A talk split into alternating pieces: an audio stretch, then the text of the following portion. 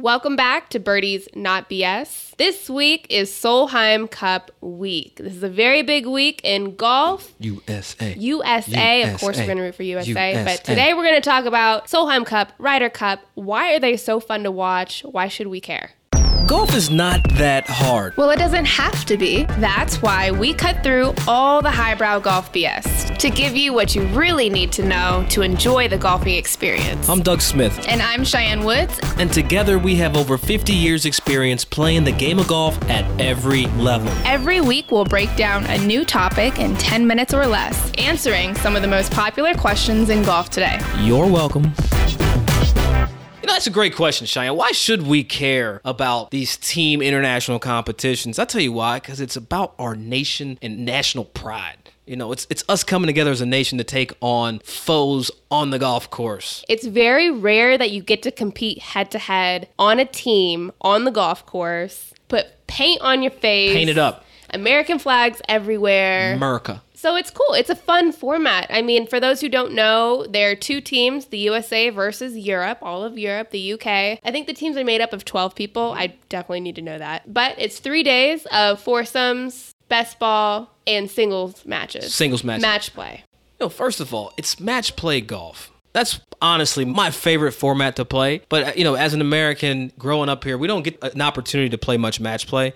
But when I do get to play match play, I love it. Love it. Eat it up. And that's one of the first things I love about team competition, especially in the international format. It's you got 18 holes, go out there and get it. And two, I think as a fan, it's so much more exciting to watch because it is one on one, it is the match play, and I think it brings out the best in a lot of golfers. You see some of the most exciting golf highlights when it is the team format and the player has to make the putt on the 16th hole to win the match to retain the cup. It's a different type of pressure than playing for yourself. You're playing not only for your team, your captain, your family, your country, Country. You know you've got the uniform on so it is it's exciting to watch and you could watch with some buddies cheer for your country I almost just said the Pledge of Allegiance just now.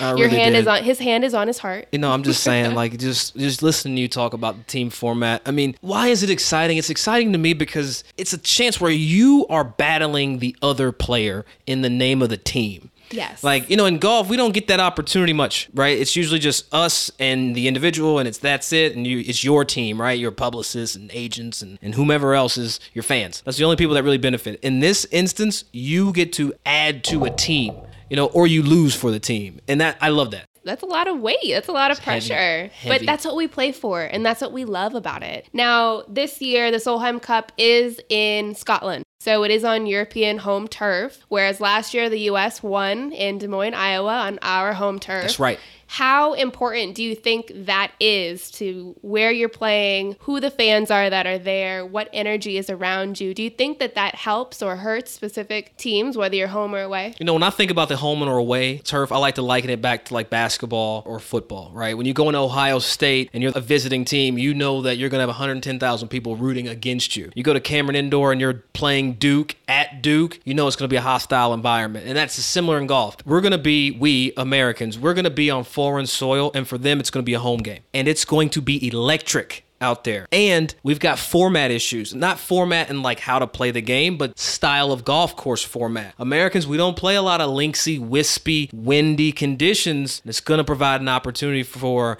a lot of uh, ups and downs in the matches. That's a huge part of it as well as the golf course style, as we saw in the men's last year, where a lot of the Americans struggled playing the golf course that they were competing on. So, Cheyenne, you played this year in the women or in the Scottish Open, and this I'm not sure how far away this, this they're holding Solheim from where you were. But how did you prepare as an American, right, going overseas for that event? Because it should be similar, if I'm not wrong, for the American team. They're playing in Scotland. I was in Scotland a few weeks ago at the Scottish Open, and links golf is very different. Not only the course design, but the weather is very different for us coming over from, you know, playing all summer in the heat and perfect conditions. Scotland, you never know what you're going to get. Climate. So, windy conditions, rain, there's a lot of slope and undulation. So, going into a week like that, I work on a lot of punch shots. I work on a lot of bump and runs, putting from off the green. I love links golf because you can be creative and you can just run shots up there and use the natural slope of the golf course. So, it is a very different type of strategy, I guess, that goes into playing, but that's what makes it so fun. And especially in this format, I think it'll be really exciting to see how not only the Europeans play on home turf, but how the Americans then translate their games to compete against Europe's best. Right. So we- we've talked about the course. We've talked about where it's where they're playing. It's an away game for the American team. Let's talk a little bit about preparation, Cheyenne, because I think you alluded to it a little bit. You're hitting more punch shots. You're hitting more bump and runs. These girls from overseas, they're used to playing that style of golf. So coming here to the states, hitting the ball high and trying to get you know more carry distance and things like that. What is the advantage and disadvantage of the American team going over to play against a ready European One advantage I do think that we might have is that the Scottish Open was just a few weeks ago. So it was a little bit of a taste of what they might experience this week as they play again in Scotland.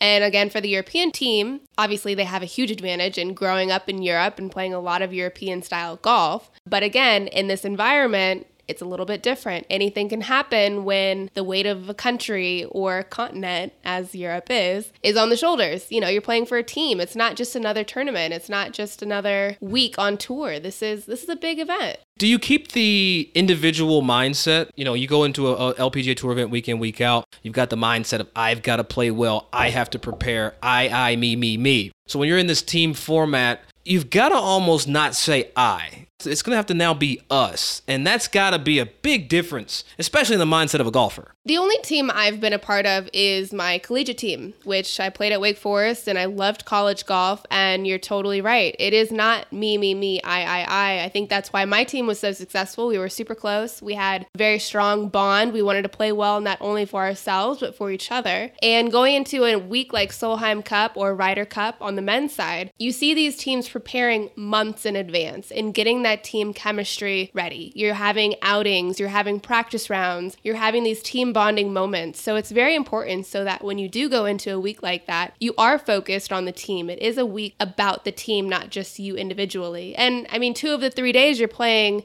team formats. One of the best things about the team format is yes, we can watch it and be spectators about it, but guess what? We can also bring it into our own lives and we can experience some of those feelings for ourselves. I've got friends that will go on golf trips where they divide themselves into teams of four, six, 12 guys, and they play each other in these various formats because you're playing a best ball, you're playing a scramble, and you're playing an alternate shot. Now, you played in a team format earlier this year. How is the alternate shot? What's that pressure like when you've got to hit a shot that might not be in the best of locations and it wasn't your fault that you got there. Man, alternate shot is the hardest format ever. I mean, it sounds pretty simple because you're only hitting half the shots, but you have to think you're completely out of the rhythm of your natural game. You have the pressure of wanting to put your partner in the best positions. When I was playing in the Dow event, LPGA was the first partner event in a long time. One of our things we always said is there's no saying I'm sorry. No matter what you do, there's no I'm sorry. We're working our best together. Of course, we said I'm sorry because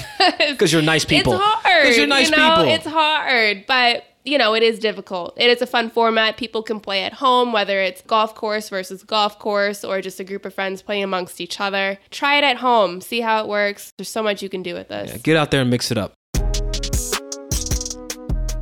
So now it's time to turn our focus to the let's get technical portion of Birdies Not BS, where we turn it up just a little bit, talk a little bit more technical about the game. This time I want to talk to Cheyenne a little bit about some of the alternatives you have to using your wedges greenside. We're talking about the Solheim Cup. We're talking about link style golf, wind, rain, elements, putting it off the green. When can you putt it? Can you use a seven iron, three wood? How do you judge what short game shot to use when you're in some of these foreign grasses and these foreign countries? One, you have to assess the lie.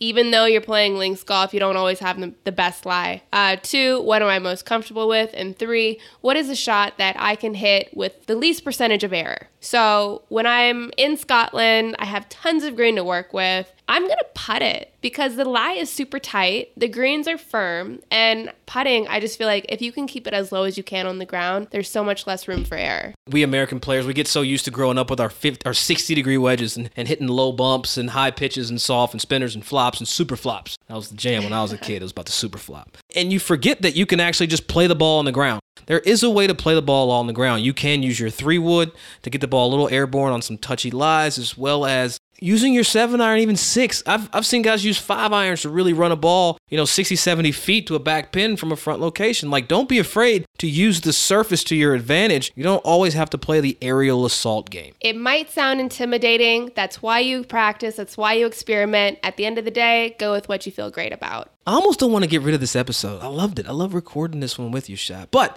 that is the end of this week's episode of Birdies Not BS. We thank you so much for following us and adding us and including us in your posts. You know where to find us, Birdies Not BS, on Instagram, Twitter, and Facebook. Or birdiesnotbs.com. Send us all of your questions. We're here for you.